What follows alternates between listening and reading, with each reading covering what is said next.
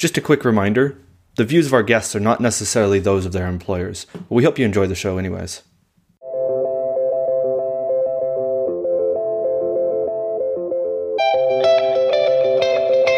Hello, and welcome to episode 39 of Blockchain Insider.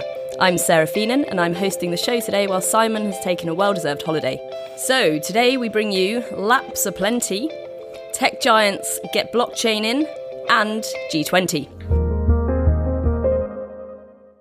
I am here in the 11FS offices in WeWork Aldgate in London, and I'm joined remotely by the one and only Colin Platt, who's back in France. How are you, Colin? I'm doing fantastic. Uh, you know, we're missing Simon, but I think we'll make do today. Great. And I'm not alone in the 11FS offices here today. We've got, of course, the fantastic production team. I'm also joined by a guest today, Anthony Macy, who is the blockchain strategy lead at BNY Mellon. Welcome to the show, Anthony. Thanks a lot, Sarah. So, before we get started, Colin just wants to say a quick word about one of our sponsors. Blockchain Insider is brought to you this week by ConsenSys. I've met many members of the diverse ConsenSys team, and I can tell you truly some of the best and top blockchain entrepreneurs, experts, computer science designers, engineers, business developers, including Ajit Tripathi at their company. ConsenSys has over 700 people across six continents. I checked, none of them are Antarctica, who are developing tools and infrastructure to enable the decentralized future built on top of Ethereum the most advanced blockchain development platform in the world, world, world. The decentralized applications they're building are focused on world changing ideas like creating a system for self sovereign identity, supply chain asset tracking on the blockchain, developing a more efficient electricity provider, I need one of those, and much, much more. So, listeners, why continue to build the systems of today, today, today, when you can build the future on the blockchain? ConsenSys is actively hiring talented individuals across all roles, geographies, to help build the decentralized web. Learn more about ConsenSys projects and job openings at consensys.net/slash/slash/blockchain insider. That's ConsenSys, C O N S E N S Y S dot net slash blockchain insider. If you can't spell the last one, why are you listening to us? So let's take a look at this week's top stories.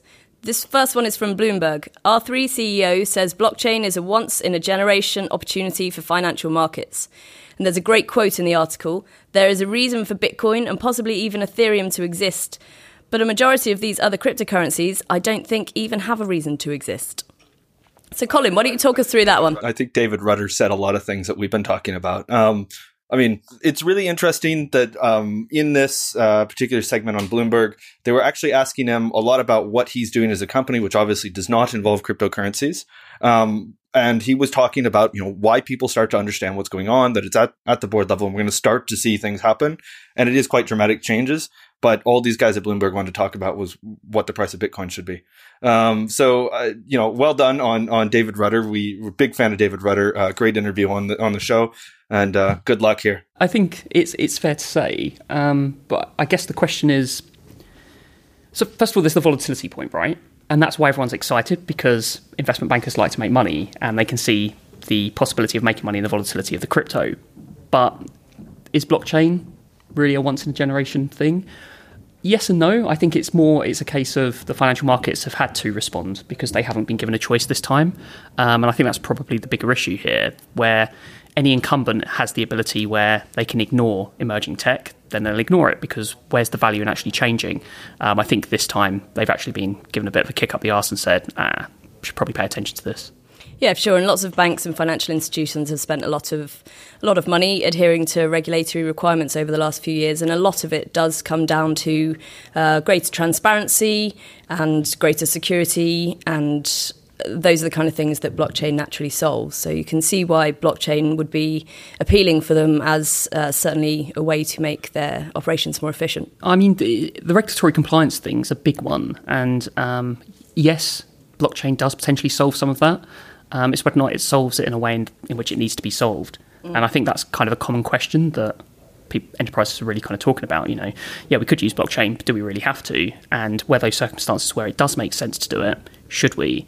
Um, and that's, I think, where you start to visit cryptocurrencies a little bit and see what's going out in the wider world, what, what problems are really emerging there that are being solved or trying to be solved by cryptocurrencies, not necessarily in an effective way, um, but, you know, there's clearly that appetite out there. Yeah, and the, uh, in addition, the the large financial institutions they they are the incumbents, and they are working along a business model trajectory that's been going on for hundreds of years. Whereas we now, we now see what was started by Bitcoin and then propagated by Ethereum and many of the other altcoins. You see these different business models emerging. I think that's a really important thing for financial services institutions to take up and well, take a look at and wake up. Great. So our next story today is from finance magnates. Deutsche Börse and HQLAX are to build securities lending platform on blockchain.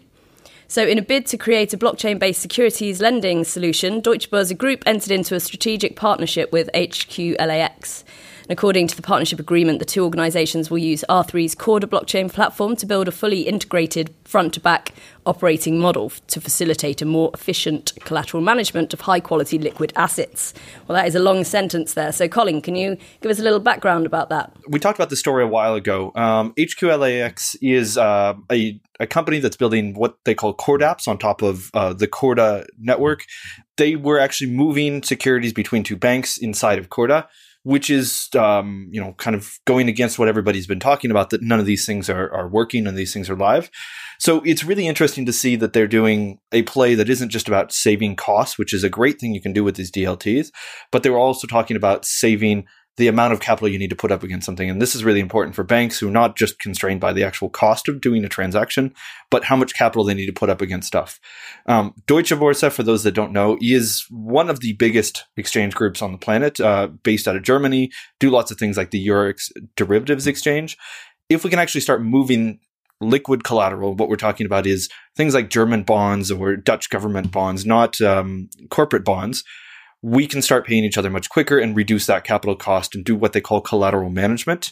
Um, fantastic to see that market infrastructure groups like Deutsche Börse have moved from the sidelines where they're talking about you know standards in the technology to actually how do we use this thing to employ something that is useful. So I think it's it's a great thing to see moving forward, and it's something I know we've talked about on the show, and and those that listen are know I'm a big fan of how we actually reduce capital costs rather than just how do we reduce transaction and reconciliation costs.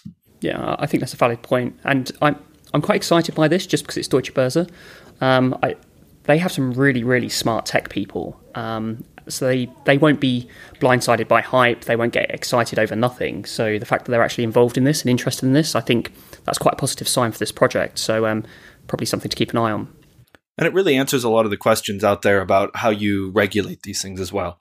Um, a, a, lot of the early interest was how do you disintermediate and pull out things like an exchange group or a clearinghouse. And this this really clearly shows that um, back to the point you were talking about just a minute ago, it's incumbents that are in this, and rather than being just entrenched and saying this is never going to happen, like we've seen from certain payment uh, messaging services on on the blockchain topics, uh, they're actually saying we want to be involved, and we see this as an opportunity for us. For sure. And speaking of R3, Colin is going to bring you some words for one of our other sponsors. Speaking of R3, today's episode, Blockchain Insider, is also brought to us by Corda. Everybody knows that Corda is an open source blockchain platform that allows businesses to transact directly and in strict privacy, even if they're trying to lend securities. Using smart contracts, Corda enables complex transaction using real assets and legally binding agreements without the need of trusted intermediaries or Simon, who happens to be on holiday. Corda is the result of a collaborative effort led by R3 in collaboration with over 160 of the world's largest banks and technology providers. Anthony, I think you were one of them. It is ready to build on today. The financial community is deploying Corda to manage their agreements and move assets globally. Now you can transform your business ecosystem with Corda, the platform selected by the world's largest institutions to build their future on. Corda. Go to corda.net to learn more. So, Thanks, Colin. On to our next story. This one's from Coinbase this time. This is directly from Coinbase. So they announced yesterday that they are very excited to announce their intention to support the Ethereum ERC20 technical standard for Coinbase in the coming months. And this paves the way for supporting ERC20 assets across Coinbase products in the future, though they aren't announcing any support for specific assets or features at this time. Now, this is interesting, isn't it, Colin? Do you want to take us through why? Yay, Coinbase is supporting shitcoins. Um, what what are ERC20s? Uh, ERC20 is a technical standard in Ethereum. Um, and what this is most widely known for is all the ICOs that live on Ethereum. Uh, hence, hence my joy of shitcoins. Um, they they aren't actually announcing that they're bringing any ICOs onto their platform today. Um, but this does a couple of interesting things. It allows them to deal with them, to to acknowledge them from a technical point of view. Um, if you are using Ethereum, if you're using Ether, uh, and you happen to have an ICO token in your wallet and you accidentally send it to Coinbase, you may get that little fraction of Ether that you sent it with, um, but you'll have lost your ICO token, which may be worth a ton of money uh, inside their their wallets. Um, this allows them to go back and actually recover that and send you your token back so you can go trade your shitcoin elsewhere. Um, in the future, they may actually support some of these, but that isn't really the idea today. Um, they're keeping they're keeping their very strict rules, and I know a lot of people have been speculating which coins may or may not come onto Coinbase because this is still one of the premier places for people to, to list. It may not be the biggest in the world, but it's still one of the ones that's viewed as being easy for your average person in, in the United States and in Western Europe to access cryptocurrencies. And uh, every time somebody moves on to Coinbase uh, as a new listing, uh, they tended to see their prices go up. So uh, right after this announcement came out, I know there was a lot of speculation on which ICO would go on, um, which is you know funny and traders going to trade. Uh, but right now they've been very clear: no no ERC20 support on specific assets is happening in the near future, and it will follow their very long, um, well regulated, uh, and hopefully not front running practices. So I think this could be interesting for another reason. Um, I know that something that we've discussed a few times is if you kind of conceptually look at a DVP, um, an ICO, it kind of looks like a DVP, um, but there are a couple of legs missing. Basically, all the important ones from a regulatory standpoint, and one of the key ones being KYC. So Coinbase and a lot of the other exchanges moved to kind of much more robust KYC models over kind of recent years. Um, certainly in the last kind of few months, where um, certain regulators have started to be far stricter. So it could be that if they're looking to start to support this, then maybe that may um, lead them to a future model where, when they're talking about technical support of ERC20, they're able to provide that KYC leg of that overall um, kind of DVP journey because. I mean, they'll still settle in crypto probably rather than fiat, but I guess fiat could always play a part. Um, but yeah, I, I just think that it might start to pull some of those puzzle pieces together. Yeah, I think it's definitely an important move for the community. Um, I'm sure they're, if they are planning on launching or supporting any of these tokens in the future, they'll be very, very careful about which ones they do and to what standard of regulatory compliance that ICO has launched with. Um, I know they, they're hiring regulators in London. You're welcome, Coinbase. Um, so th- clearly, clearly, this is an important part of their business model, and also the support that you mentioned before, Colin. That's that's a nice feature, so that users are able to recover their funds. Yeah, I, think helping people fix lost money is always a good thing. Um, you know, it's still a it's still a pretty scary world out there if you don't know what you're doing and you start trading in ICO tokens. The question I have is. Coinbase has been very strict that they don't want to add things that are securities right now. And um, I, I, struggle to name even five ERC20 tokens that aren't very clearly securities. Um, the question is, do they become regulated in the US? We call them an ATS or an alternative trading, um, alternative trading system. Um, in Europe, we call it a multilateral trading trading facility, an MTF. Are they going to become regulated as that um, if they start supporting these hordes and hordes of shitcoins that are securities, or do they start um, looking at the other regulatory arbitrage they can do? Maybe they're just going to list their own token, which for whatever reason will magically get around securities law. I don't know. Um, what I do think is actually positive, though I'm, I'm coming off as a very negative vibe here. It does open. It doesn't open uh, the ability to actually, as you say, do the KYC and actually offer ERC20 tokens as securities to raise money for blockchain based projects um, that have adhered to the regulations that are starting to emerge and become more clear that still fit into uh, very, very clear US regulations. Yes. So we. Uh, we watch excitedly to see where Coinbase goes with this. So, moving on to our next story, this is from btcmanager.com. Lightning Network gets its first LAP from Blockstream. If you're confused about what a LAP is, it's a Lightning app.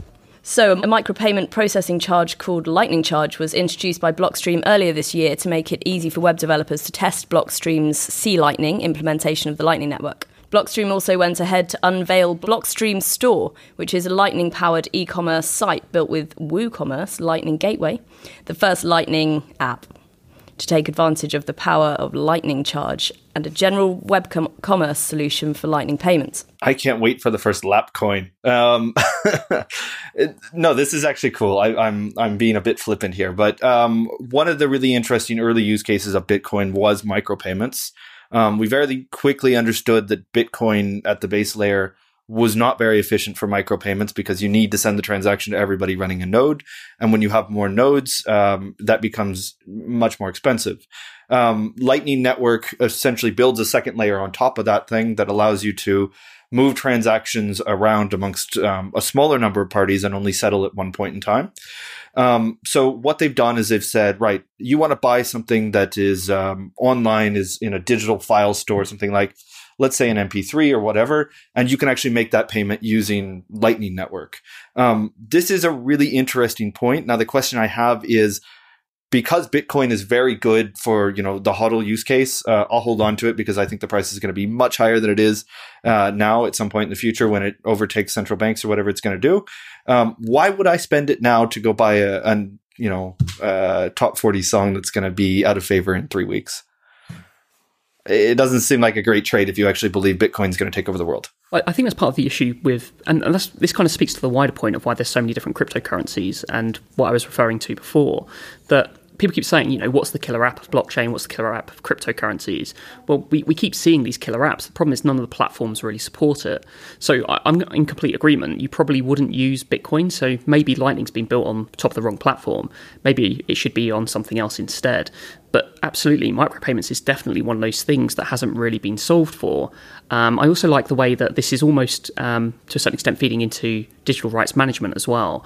Um, I think those two things combined are kind of a, a real um, kind of push towards some of the key use cases that blockchains promised for a long time and not really delivered on. So I guess from a Lightning point of view, perhaps they don't really care too much about HODL. Maybe they're more concerned about the technology, which is hopefully a good sign that maybe some of the hype's starting to die down and the volatility will go with it and people actually start building useful stuff. Yeah, and those uh, the the micropayments use case is an interesting one because actually the implication of that is different business models that allow um, certain things to you know make these very small and potentially quite frequent payments and obviously on a, uh, a quite a slow network with large fees that's not really going to work so the lightning network plays into that quite nicely digital rights management is an interesting point that you bring up there and actually leads us quite nicely thank you into our next story which is from coindesk uh, so this one's from coindesk intel thinks blockchain could power next gen media rights manager which is great. Tech giant Intel's joining the growing list of enterprise firms that see blockchain as a way to reimagine digital rights management. In a patent application released on March the 8th by the US Patent and Trademark Office, Silicon Valley tech company described a method for using a blockchain for downloading the rights to digital images, one it believes is unique enough to be protected invention. I guess we'll see. I mean, whether or not it is patentable, um, I mean, they're Intel, they've got deep pockets, so um, if anyone can do it, they can, and they've got the tech pedigree to argue their side as well. I think that what we need to be careful of with any of the media management type stuff is that it doesn't come too restrictive or too proprietary. Otherwise, you then end up with multiple different systems that are just slightly different um, enough from each other to avoid uh, the patents that someone owns. Um, I mean, we've seen it before. I remember kind of in the early days of the internet when digital media started to be a thing, you'd have to kind of register for something, you'd have to enter passwords, and it was it was a really really painful process to just watch a video or listen to a piece of music, which is why it didn't really work. And what happened was um, illegal content propagated because it was unrestricted, and that's what you really want. You want that kind of frictionless, um, unrestricted environment where if you own the rights to something, um, like the right to watch something or listen to something, then you can do so immediately. And the, the system, the platform interprets that that's the case. And I think that's why potentially um, blockchain could be a strong use case for that. Certainly, public private key cryptography is a strong play for that because of the granularity you can get down to in the permissions. Yeah, and I think it's it's great for the artist to be able to whether it's music or photography in this case, but it's great for artists to be able to be paid directly for the work they do without all the intermediaries. And as you know has been discussed a number of times, that's what blockchain is great for that end to end. Yeah. And I mean, photography is a huge one as well. I mean, we saw Kodak a couple of months ago coming out saying they were doing something on blockchain. Whether or not that was substantial or not, I, I guess time will tell. But it kind of made sense the use case they were looking at. So, what do 99% of people do when they need a picture? They jump on Google image search, ignore the fact that it says this image may be copyrighted, and then use it for whatever they want to use it for until they get lawyers knocking on the door saying, hey, you used my image and you shouldn't have used it. So, with this accompanied with micropayments, the ability to make those small value payments in order to consume media, I think you're starting to get to a world where digital media can be transacted in the same way as physical media. And that's one of the big promises, or one of the big early promises of blockchain that hasn't really been realized yet and hopefully can be. The question I have on this is, is exactly that. Like removing the friction, obviously, for somebody who um, wants to go out and pay these artists, and, and I hope there are lots of people that want to do that, is great. Um, and maybe we don't care if there's students that don't actually have money that are copying images off Google for their, their uh, dissertations or whatever it is. But there are a lot of people that, um, for other reasons, have just decided they're not going to pay for downloading videos, downloading music, whatever it is. And it's not a question of friction. They just don't want to pay for it because they don't see a value in paying for it. And when we live in a world where you can go watch, you know, half the movies or listen to every song that, that exists on YouTube, does this really change that behavior and say, okay, well, I'm going to go use this thing and have to buy Bitcoin or whatever it is, or um, plug into somebody's blockchain platform and run a node, or rely on somebody to run a node uh, to make that payment when I know I can just go to YouTube and do it for free. That's beyond removing friction. That's just the thing that exists is so much easier. And if I really do want to get around it, um, often, uh, speaking from my own experience, often the the thing that ignores these rights is much more uh, frictionless when they've gone out of their way to do something illegal. Um, I'll give you the example. I used to live in North Africa, and I had a computer that only played DVDs from North American region where I bought my laptop. Um, but in North Africa, they used a different standard. If I used the, the DVD I paid for, it didn't run. If I used the one that I bought, you know, for two euros down down in the market, it ran just fine because they removed all of that stuff. They just downloaded something and burned it on a DVD. It, if we're putting more and more rights, as you say, on top of these things, it does make things more difficult. And I think um, just by virtue of having such a complex system underneath it, it will by definition make it more complicated and will make people, I think, even less prone to paying for something that they would otherwise pay for. And that's the key, right? That's where the real rub of this is. It's about that balance. So I think what um, commercial entities have to be very careful of is not pushing people to illegal methods in order to fulfill whatever needs they have in regards to their content consumption. And that's been the big problem, right? So when you look at the reason why there was a massive explosion of uh, illegal MP3 downloads is because unless you went out and bought a CD and then ripped that CD, you couldn't get access to that media. It wasn't like there was somewhere where you could legally go and just get hold of MP3s. And if you could, it was such an inefficient process. Even now, I think buying MP3s is actually quite tricky unless you're um, an Apple fan, which I'm not. So, um, you know, I don't have iTunes and I don't do that for music. But Spotify, it's great for me. Um, other streaming providers are available. But um, yeah, I mean, I, I, like the fact that it's convenient, it's there, but it was really frustrating because also being a huge Taylor Swift fan, I couldn't access Taylor Swift's music for a very long time on Spotify, and that was annoying. Uh, but speaking of tech giants, Intel are not the only one interested. So, this article is from Bloomberg. Google is working on blockchain related technology to support its cloud business and head off competition from emerging startups that use the heavily hyped technology I think they're saying blockchain there, to operate online in new ways. The Alphabet Inc. unit is developing its own distributed digital ledger that third parties can use to post and verify transactions. Although the timing of the product release is unclear, at the moment the company plans to offer this to differentiate its cloud service from rivals. So, Colin, Google is an interesting one. Looking at this from cloud is an interesting concept. So a lot of a lot of companies, um, Microsoft, Intel included, have have put blockchain as a service on top of their clouds. Um, I know some other companies have looked at this as well. Um, I, I, think there's a bigger play for a Google, and a lot of people have really speculated on when and how Google would get involved. Um, Google is is a very big cloud provider, and they're an even bigger web traffic and advertisement provider.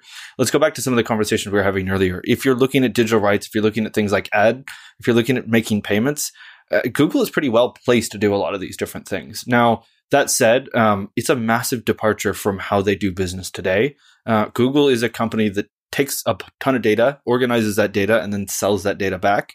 Um, blockchains as well are built to organize data and give it away for free. Um, I'd love to see how those two things merge together. So uh, this is what I'm going to watch, but I'm not really sure what's going on here quite yet. So I think it's common sense they're looking at it because you kind of alluded to the point there. Blockchain's anathema to companies like Google because the, the, whole point is that you send all of your data, you send all of your processing, all of your transactions, everything to Google as your centralized party, and they'll do everything for free. But it's a different value transfer, right? They get your data, as you said, and they repackage it up and sell it on to advertisers. If you look at something like um, Google Docs, this promise of a centralized document that you can edit across multiple parties, you're kind of talking a little bit in the same way as maybe a smart contract. So smart contracts are a direct competitor for Google Docs for certain purposes. But there's an interesting point there, if I could just stop you. What if Google Docs, or not Google Docs, but something that felt like Google Docs actually supported the notion of a smart contract? Yeah, I mean, there's there's companies like ClauseMatch which are kind of striving towards that that kind of thing. So I don't think ClauseMatch actually touch on blockchain yet, um, but the idea was that there'd be like a Google Docs for legal agreements. But I think that there, there's something in that. So rather than this whole code is law nonsense, um, which is nonsense, um, and moving away from that instead towards, you know, what are the practical use cases of something like a smart contract conceptually? What, what is it already used for? How could it be repurposed in a different way? Then you start to take away some of the value added services that companies like Google really depend upon because that's what attracts people to their platform ultimately they just want your data so they can advertise more effectively to you and get other people to sell more stuff to you. If you're taking away their data, you're clamping down their lifeblood and they, they just can't survive.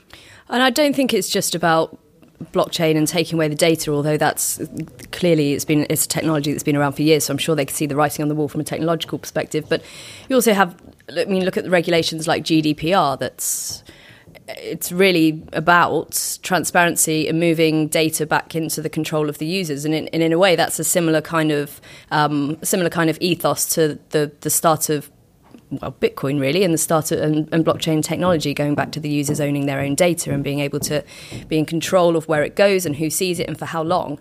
And I think that's an interesting point about Google Docs and smart contracts. If you had two parties who are entering into a legally enforceable agreement, which smart contracts aren't at the moment on the blockchain, they'd be able to mutually edit these smart contracts and sign the transaction and negotiate effectively within the smart contract, sign the transaction, and at that point, you might be looking at code is law. My point is there that it doesn't need to be code is law. So, like, it could just be a negotiation of something. It could be a document, a working document that you have across multiple parties. The difference is that you own the data. You don't have any worries about someone else accessing that data because instead, there is no centralized entity. It truly has been decentralized away. Um, I, th- I think you're completely right about GDPR. I think that's a major issue one of my concerns is that when you start to see moves like this, you just end up with an a new boss, same as the old boss situation, where they basically repackage it up. You get a little tick box um, saying, I agree to this, and everyone just ticks it because it's convenient. They never read the terms and conditions. And even with GDPR saying that that needs to be far more explicit, I think, again, it comes back to that convenience factor where people just don't have the time anymore. So.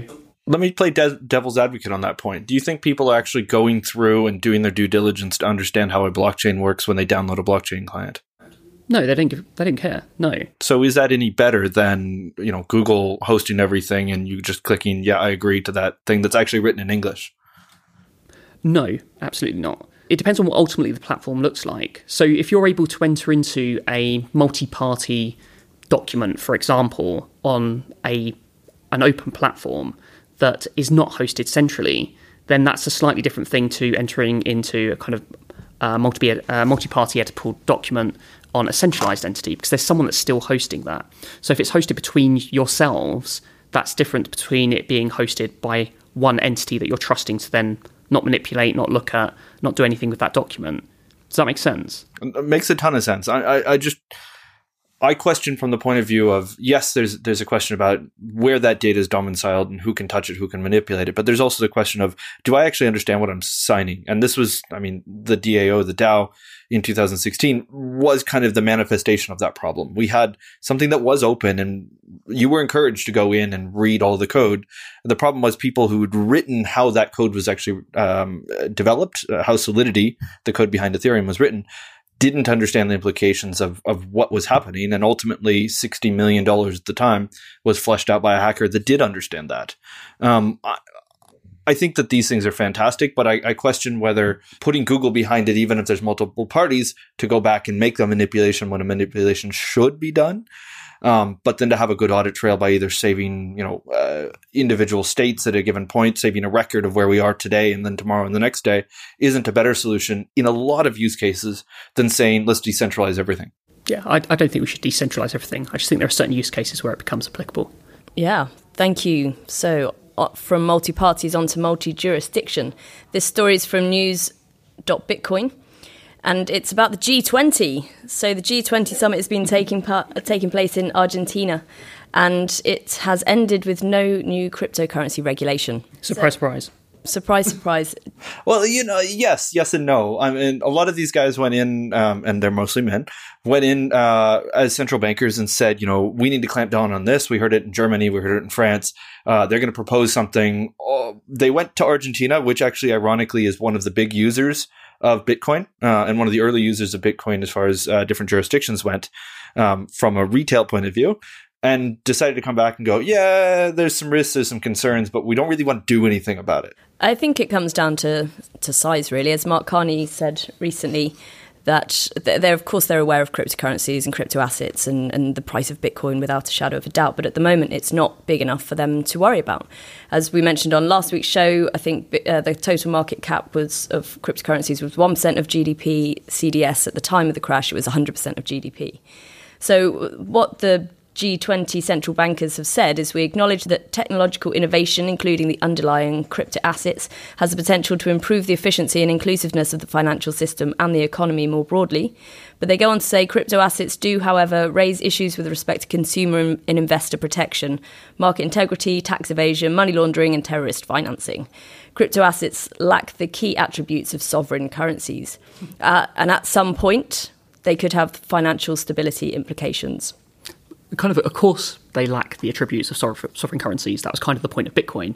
Um, I, I, think the the thing about this um, that I found really interesting was the way that you know the various countries voted um, and where the backlash was versus you know where the support came from. Um, but it also opens up a much bigger problem for governments, and it's a, a problem that we generally have only seen with large multinationals before, and that's how do you have an interjurisdictional um, approach to these things. So when you were talking earlier on, Colin, about um, what the proposed move to the ERC20 standard support for Coinbase means in different jurisdictions, Coinbase will struggle to a certain extent to control that because if you're a financial institution and you decide you want to go into a new geography or a new jurisdiction, you go in and you set up just in that jurisdiction, and you know that no one else from outside of that jurisdiction is going to be able to access your products and services because you make that the case. Coinbase um, should be able to do that to a certain extent because they KYC their customers. So, you know, they, they should be able to put the same controls around that. I think that when you're talking about things like uh, complete open market permissionless cryptocurrencies, that's not the same. So, although governments are saying that they want to do this and they potentially want to do that, they can make it far, far more difficult and restrictive in their local markets for people to access it. They can even make it illegal if they want to. Um, however, there's probably going to be different rules or people with um, or companies entities with different rules in different jurisdictions dictated by their local regulators. And i think a consolidation and overall view of that is probably going to be quite important. Um, so i was hoping for more from the g20 to be honest. I was hoping that there'd be a little bit more agreement um, naively so because you know it, it, there's a lot of people in the room so of course they're not going to agree. Each country has its own individual bit to play. For sure, and I think potentially that that could be part of the problem with coming forward and saying saying anything further or more concrete is that there are so many people in the room. It's very difficult if you're sitting around a poker table and everyone checks to then make a bet. So moving on, uh, an article from CoinDesk. Polkadot's plan for governing a blockchain of blockchains. Gavin Wood, Ethereum co founder and one of the leaders of an upcoming blockchain interoperability protocol called Polkadot, is shaking up the status quo with a newly published playbook that designates management power directly to the token holders. It was distributed in a token sale last year. DOT, the internal token of Polkadot Network, allows its holders to vote directly on a piece of code, which will then automatically upgrade across the network. A way of bypassing the relationship between developers and nodes, the method is not without its controversy. But according to advocates, it's time to step up from what is on offer in most blockchains today. So, okay, Polkadot, interesting conflict of interest, if we can go that far. A lot of people in, in Ethereum that have been involved in Ethereum for a while have um, pointed out that uh, on-chain governance may not be the right thing for Ethereum. Uh, Vlad Zamfir is one of the the louder critics of it. Um, and the reason I say there may be a conflict is because Polkadot is is run by Parity and Gavin Wood, who may have lost a couple hundred million dollars because of a bug in his code, um, and is now uh, trying to install something called an EIP, which is an Ethereum Improvement Protocol, um, which is basically an attempt to recover that money by getting everybody to agree that he should be able to recover that money. Essentially, a rollback, um, kind of like when the DAO lost money that he may have been involved in at some point. Um, and this kind of looks like maybe another way to go about doing that. So. Uh, I don't know. Uh, I'm not saying he is absolutely trying to do it, but uh, there may be a conflict. Maybe. Well, it's a very interesting concept, isn't it? Giving the um, the allowing the holders to vote on a piece of code, i.e., giving the governance to the holders and not just retaining the governance within a very small group of. Is, isn't this exactly what the DAO did? Isn't this the kind of idea of pretty much all of these supposed new chains, like Tezos? That was exactly that. Mm. The idea that there'd be governance. Um, they did well. There was a bit of irony in that. Yeah, yeah I mean, governance is their strength. Well, it, it almost goes back to a point we were talking about earlier about do how many people have the technological ability to actually look into the code and work out what's good and bad, what's what's robust, what's effective, and, and, and what the implications of that might be at the edge cases. It's too much money too early. That's that's the problem with blockchain in general. So there's too much throwing of stuff out there while it doesn't work, which is kind of the way of the world now, right? We throw it out, we A B test it, we see what works, we see what doesn't, and we change it in a live environment. The problem is that when you're dealing with millions of dollars of assets, that doesn't tend to work quite so well. So I think the idea behind this is actually quite a good one. It's not a particularly original one, but it is a good one. And I think that the idea of um, trying to get away of reaching consensus around governance in a decentralized manner is kind of something useful for open permissionless chains. But whether or not they'll ever get there, I don't know. Don't you just incentivize the people that have more money, hence more tokens, to be able to have a larger sway? And I mean, doesn't that kind of lead you to plutocracy? Well, yeah, but I mean, only if it's in a proof of stake model. And, that, and, that's the problem with all of this, right? They're always looking at something that basically says if you've got more money, then you get more votes, which goes back to my point before new boss, same as old boss. That's kind of how the world works today. I mean, it's not like we've never seen that inside of you know uh, U.S. politics or anything. Moving on, we uh, we will watch this space and find out what the governing a blockchain of a blockchain really looks like. So, stories we didn't have the time to cover. This one is from Cointelegraph. So, Michael Owen issues celebrity token. Who? I think that's some kind of football man. Is that a football man, Colin? Sorry to a lot of our. Don't, don't, don't, don't ask me. Pet's the one that puts these things in. Pet, I know nothing about football. Look at him. Pet, is this a football guy? Oh, he's the 18 year old. I said. Yeah, yeah. look at you knowing football. football. Look, no one cares. The next story we didn't have time to cover was from Bloomberg. Cryptocurrency backed habanero peppers is a thing in Mexico. Okay, th- this is a story we actually should have taken time to cover because backing something by really hot chili peppers is probably a great idea. Just go read this article. I'm not really sure backing something by anything that's consumable is a very good idea. Anyway, Cointelegraph. This one is from Cointelegraph. And China filed the most blockchain patents in 2017. And finally, we need to make fun of yeah. that was my comment. Sorry. Yahoo Japan's to launch a cryptocurrency exchange in 2018. Huzzah! Being relevant again, but not quite. It's kind of like Kodak, right? Well, yeah, so know. interesting move from Yahoo there. Kodak still make SD cards. So those are all the stories we sadly didn't have time to cover. Moving on to our next segment, which is Tweet of the Week. Tweet, tweet, tweet, tweet. It's the Tweet of the Week. Tweet of the Week. So this one is from Joseph Muscat, and his tweet says, Welcome to Malta. Welcome to hashtag Malta, actually, at Binance which is the Chinese exchange. We aim to be the global trailblazers in the regulation of blockchain based businesses and the jurisdiction of quality and choice for world class fintech companies. Um, so, Joseph Muscat is the prime minister of Malta. Um, so, not a nobody, I guess. Um, so we talked about Binance last week on the show, um, and I, I, bravely made the comment that uh, Binance moving to a DEX or decentralized exchange was because they were trying to do something illegal. A few days later, um, the the JFSA or the the financial regulator in Japan agreed with me, which is fantastic when Japan agrees with me, um, that in fact what they were doing was illegal and warned Binance that what they were doing was illegal. Um, Binance, in the next 24 hours, decided to announce to the world that they were voila, moving to Malta. Um, so fantastic to Binance for finding a new home. I hear Malta is lovely this time of year, and um, I, I hope that works out well. It's also great to follow laws. Okay, so next up, we bring you a fantastic interview as Colin speaks to Obi Nwosu, CEO and co founder of CoinFloor. So let's hear from him now.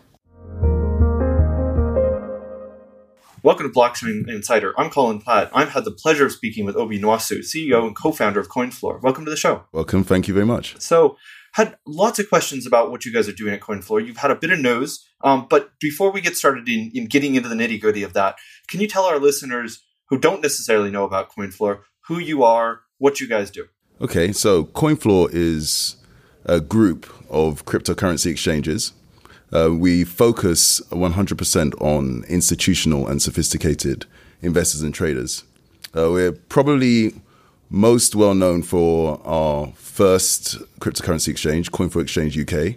The story began in 2013 for that, and it's one of the longest running exchanges in the space. And more recently, CoinFloor Exchange Gibraltar and CoinFLEX, which is the world's first physically delivered cryptocurrency futures exchange. But we can talk about that more later. I definitely want to have uh, a long discussion on that because that is a really innovative product that uh, would love to, to delve into. So, can you tell us specifically why you got into this back in, in 2013? Well, actually, in 2011, um, I became aware of cryptocurrency. Um, and as a background, I was for 15 years a basically a geek. Um, I was head of technology for a number of successful um, e-commerce and technology companies, and so I looked at it for a number of months, got very excited, then saw the price plummet, and decided not to take the jump. And fast forward two years, um, my soon-to-be co-founder Mark Lamb came to me with the idea of setting up a cryptocurrency exchange in the UK, and I was just shocked at how far cryptocurrency had come and and I realized that this was something that was going to be as impactful as .com one and .com two before it, and the rest was history. And a pretty exciting history it's been. We've been recapping this a lot. Um, so you guys obviously started in the UK. I believe uh, you're you're one of the few, if not only, um, UK based exchanges that does sterling uh, as your main your main base pair. I know you guys also offer a, a euro product, so people can buy and sell bitcoins on your exchange in multiple currencies, with sterling being kind of the original.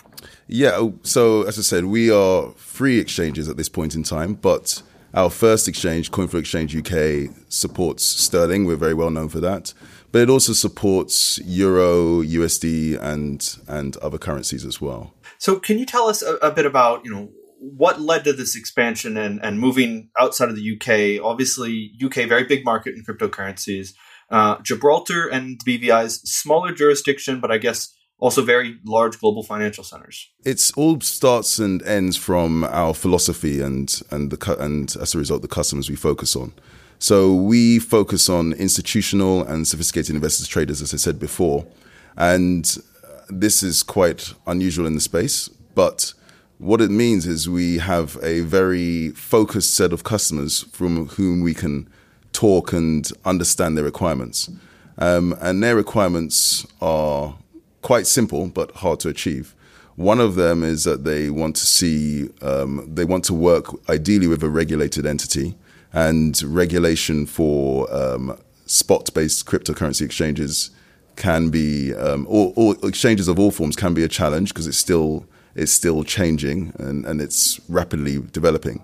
Um, so the CoinFloor Exchange Gibraltar offering was um, an interesting opportunity because we we see a number of very exciting things happening in Gibraltar. The regulators, the banks, the the players in the space are incredibly um, passionate and working very hard to put in this distributed ledger technology um, regulation. And so we wanted to be part of that and hopefully we'll be one of the first regulated exchange in that space. Can you talk real quickly? Because I think that's a, it's a really interesting, good point, and, and you have great experience to talk about this. Uh, lots of people have said, you know, uh, really unclear what Bitcoin is, how uh, companies working in this, or cryptocurrencies more generally, how companies working in this space are dealing with regulators. Being there kind of in the early stages working with Gibraltar, what what kind of things are you involved in? What are they asking you? Um, what kind of risks are they concerned about? What are things that maybe people would be surprised that they're not concerned about? Well, first of all, in all of our offerings, we we actively talk to the regulators. So we've been preemptively compliant in in the UK and talk to the regulators here regularly. No pun intended. Um, and the same is true for um, Gibraltar um, and also for um, our BVI entity. In the case of Gibraltar, they are very concerned and they want to make sure that we have strong policies around KYC and AML um, and CTF. So that's anti money laundering and countering terrorism financing. Um, so we should, and that comes down to understanding who your customer is, what your customer is, why your customer is using you, and and monitoring their usage to make sure that over time their usage seems to fit what they said they were going to do.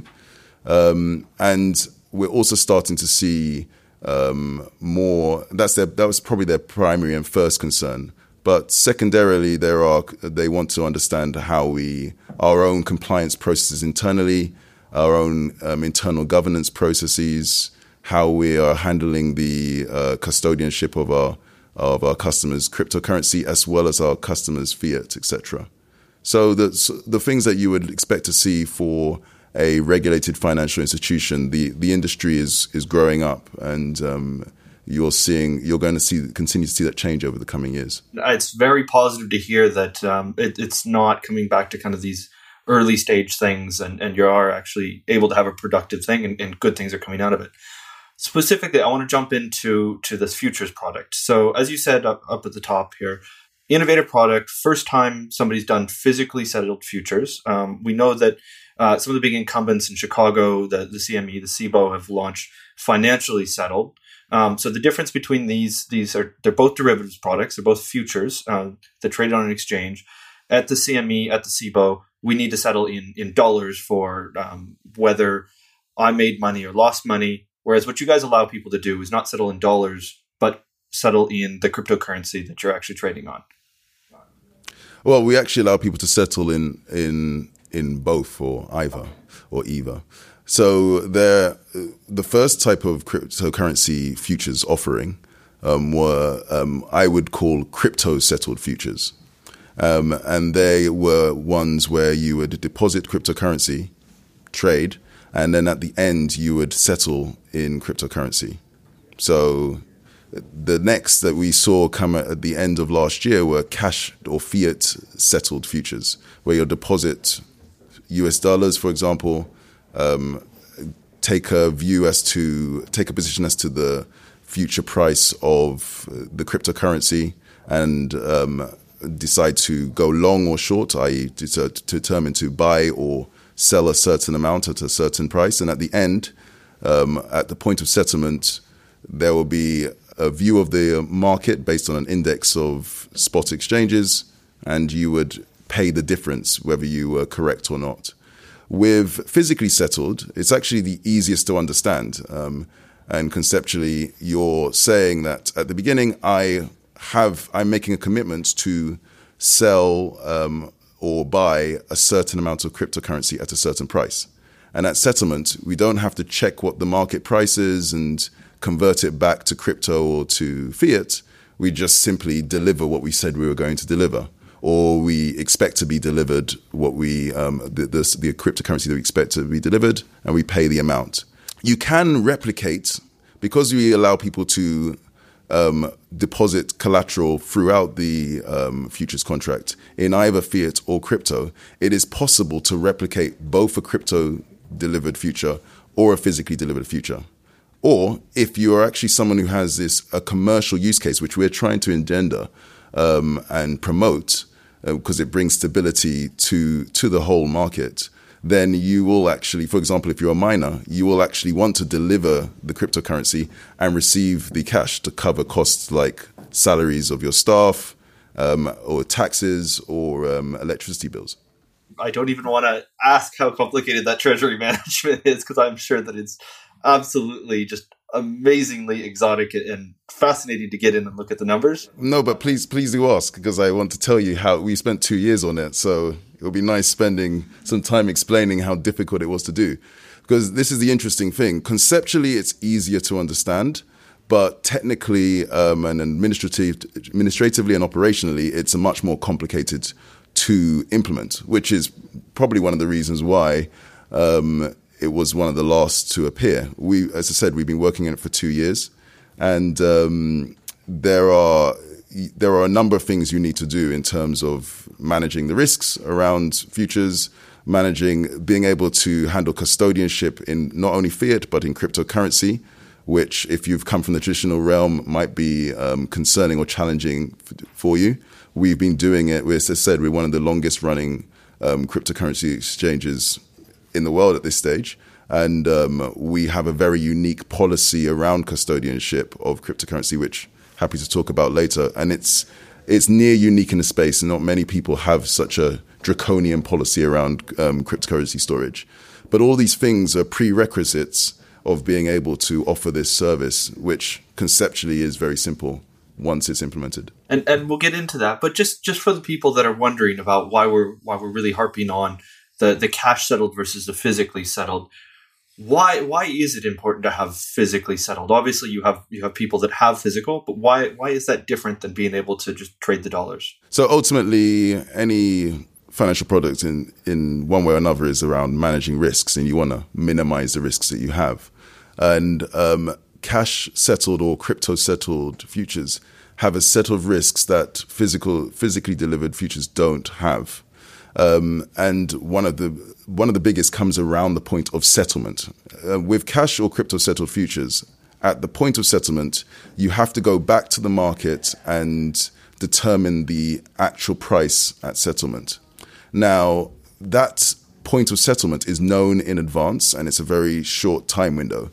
And you you open yourself up to the risk of major price moves and potentially um, price manipulation at the point of settlement to whoever's manipulating the price's favor and to your detriment. With um, and that's a risk which you then have to take into account, and it's very hard to quantify, and therefore it, it means that you have wider margins. You have to it's a it's a more risky product to trade if you're a trader or or hedging or whatever you're doing. With physically delivered futures, that risk doesn't materialize because you are delivering the actual asset at the end. You don't really care what the price is at the point of settlement. If it isn't the price you like, you have the physical asset at the end if you were looking to go long, or you have the cash at the end if you're looking to go short, and you can wait for the price to move in the direction that you want, which completely obviates the or removes the um, desire to manipulate the market. There are other interesting um, issues as well. Again, if you're looking at commercial use cases, which we we believe in the future of cryptocurrencies to be used for commercial purposes, then you're going to um, if then you're going to actually want to have the other side. So either you're someone who's a supplier and you want to hedge your risk to cover to make sure you've covered your costs of running your business, so your your electricity costs and and um, employee costs, etc. Um, then at the point of settlement, if you're using one of the other products, you will not actually get back. You'll you'll put in Bitcoin, you'll get back Bitcoin, and then you'll have to go back to the spot market and sell the Bitcoin again to actually get the cash because that's what you wanted all along. Now the risk here is slippage. If you if you have a large amount of um, cash at the end, um, crypto at the end, and you want to sell it on the spot market, the price could move as you sell because people see this large order to sell and they start reducing the price because they, they know that you have a need to sell for example.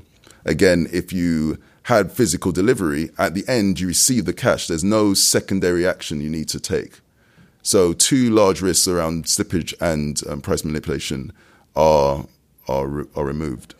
Yeah, and I think a lot of people here who have traded cryptocurrencies or at least watched the prices probably can fully understand that the prices can be quite volatile, and um, the idea that if you have a large order, it might uh, make or lose a lot more money than you necessarily expected when you compare it with something else. Can can we talk a bit about institutional clients and this this idea you brought up a couple of times, custody? What are you guys doing about custody? What is custody? Why is that important? And what do institutional clients and traders look at? Okay. Well, custody is quite simply um, um, taking a hold of and, and looking after um, some sort of asset on behalf of, of someone else. And in the case of cryptocurrencies, we are taking custody of the of our institutional clients' crypto to allow them to trade on our exchange. Um, so, in terms of what we do with cryptocurrency, from day one, we've done two things which we believe are essential and unfortunately not very common in the market.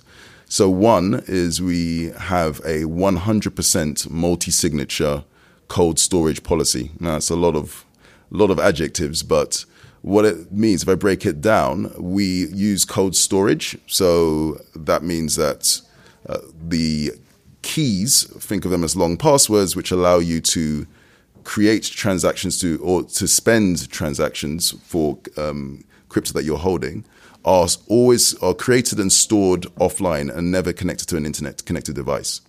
Uh, we believe this is uh, our zero assumption that this is the only truly secure way to store cryptocurrency. And if we're storing it on behalf of clients, we we think it's important to only do it that way. Um, we do this for 100% of the crypto that we're holding on behalf of our clients. Many other exchanges have some or or or all of their cryptocurrency stored in hot wallets, i.e., the keys. The, the, effectively think of them as long passwords that allow to spend the, the crypto are in some parts stored online. The risk with that is if, if this online device gets hacked, then people can um, get away with the cryptocurrency. And, and all cases of where there's been a successful hack of an exchange have always involved the hot wallet portion of, of um, the currency. Um, and finally, it's multi signature. Um, and this is a policy whereby no one single person can spend the, the currency, it requires multiple keys to create a transaction to be able to spend. So that's one policy which we have, which is is pretty unique um, to the space. The other is since since we've launched for our Bitcoin um, for our Bitcoin um, for our customers that we hold in custody, we have monthly provable solvency audits. Now, this came about um, where it has been shown it's technically possible to perform a public audit of your cryptocurrency holdings while still um, um, maintaining the privacy of your customers. And because it's technically possible to do, we feel it's important to do. So since we launched uh, nearly five years for, ago with our first cryptocurrency exchange, and it, the same is is going to be the case with our two new cryptocurrency offerings. We perform monthly um, cryptocurrency audits and we publish them on on our website for all to see and to review historically as well to make sure that we um, publicly are held to account for um, holding the custody of our, our customers' crypto.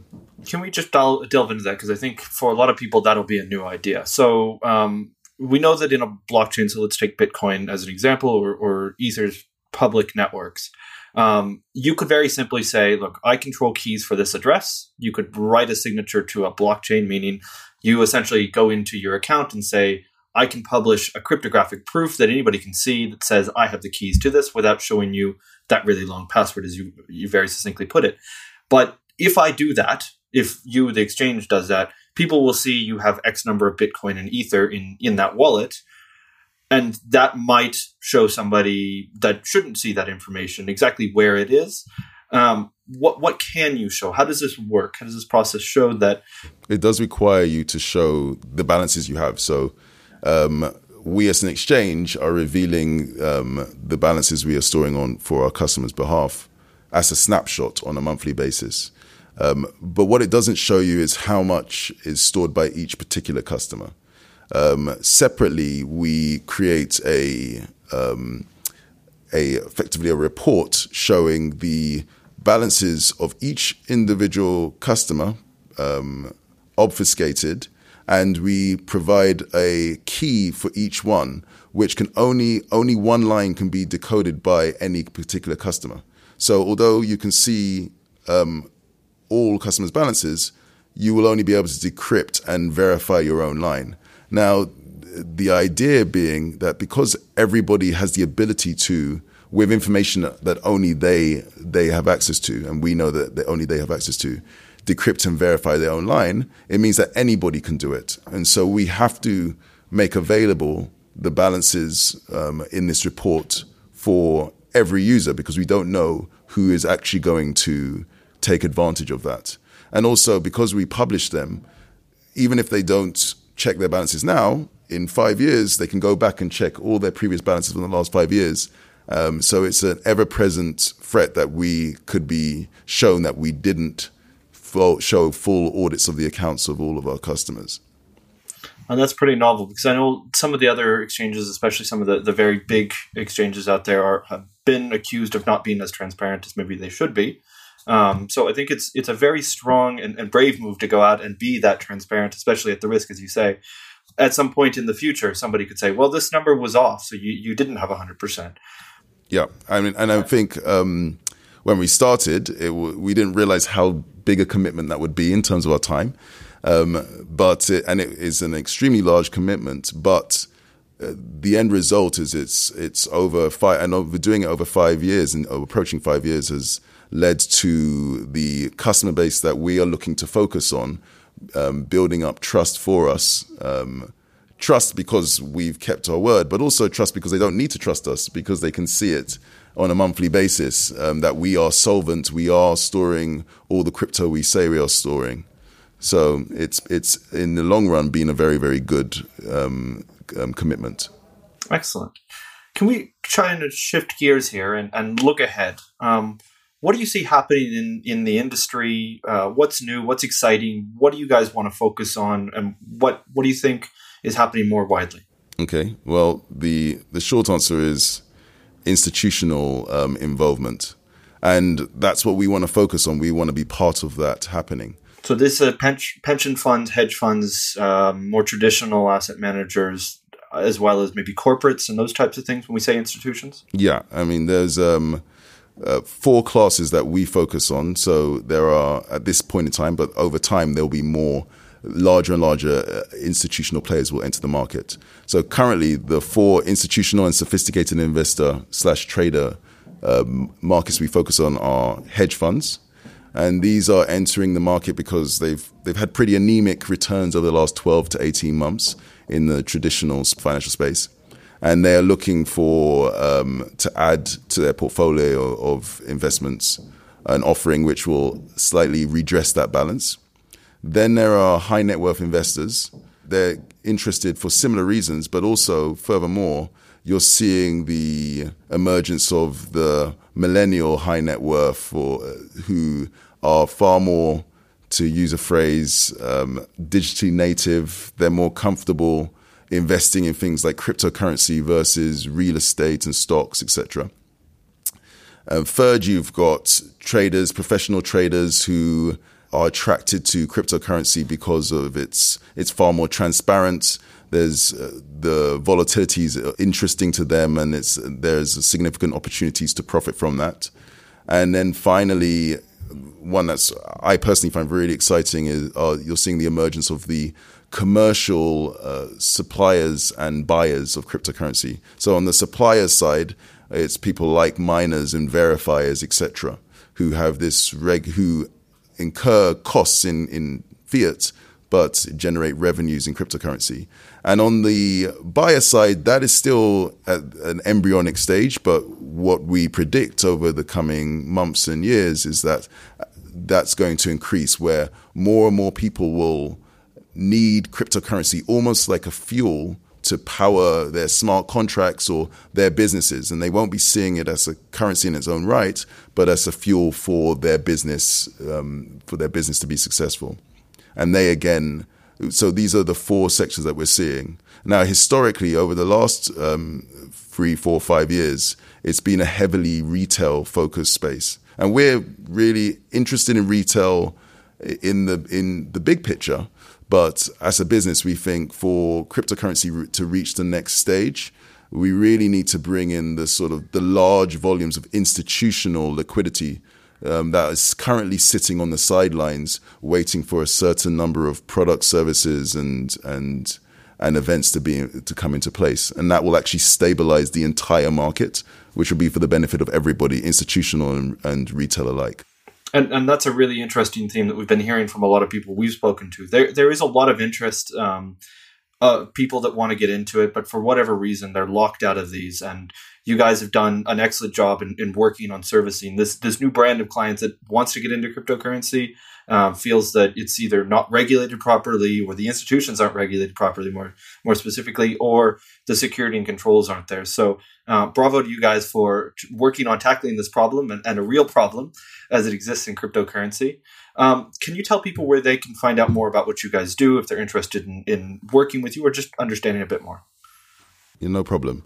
So it's very easy. You can go to our site, coinfloor.com. That's coin as in Bitcoin and floor as in tradingfloor.com. C O M. Excellent. Thank you very much for coming on the show today. No problem. Thank you very much, Colin. Great to hear from Obi and what CoinFloor team are up to. So thanks to him and also to my guest Anthony Macy and, of course, Colin G. Platt in France. Where can people find out more about you, Anthony? Um, at Anthony Macy on Twitter. Great. And Colin, how about yourself? Uh, in a field in France or on Twitter at Colin G. Platt. Great. And for me, you can find me on Twitter at Seronimo. Also, the company I work for at Clearmatics or clearmatics.com. And do get in touch because we are hiring. Also, I have to thank the amazing production team here at 11FS Laura Watkins, our producer, and Michael Bailey, our editor, and our assistant producer, Petrit Berisha. 11FS, the company that brings you this podcast, are a challenger agency who help banks, asset managers, FMIs, and anyone with a challenge in blockchain or DLT to achieve more. If you want to understand how to commercialize your blockchain projects, or you just have a speaker at your next event, including Patrick that can tell you about his trip to the moon, we hope that you'll get in touch. Hit up our website, 11fs.com, to find out more. Thanks for listening. If you like what you heard, subscribe to the podcast, leave us a review on iTunes. Those reviews help us so much. And spread the word. Tell all your friends and your colleagues to listen too. We will have more on Blockchain Insider next week. Goodbye.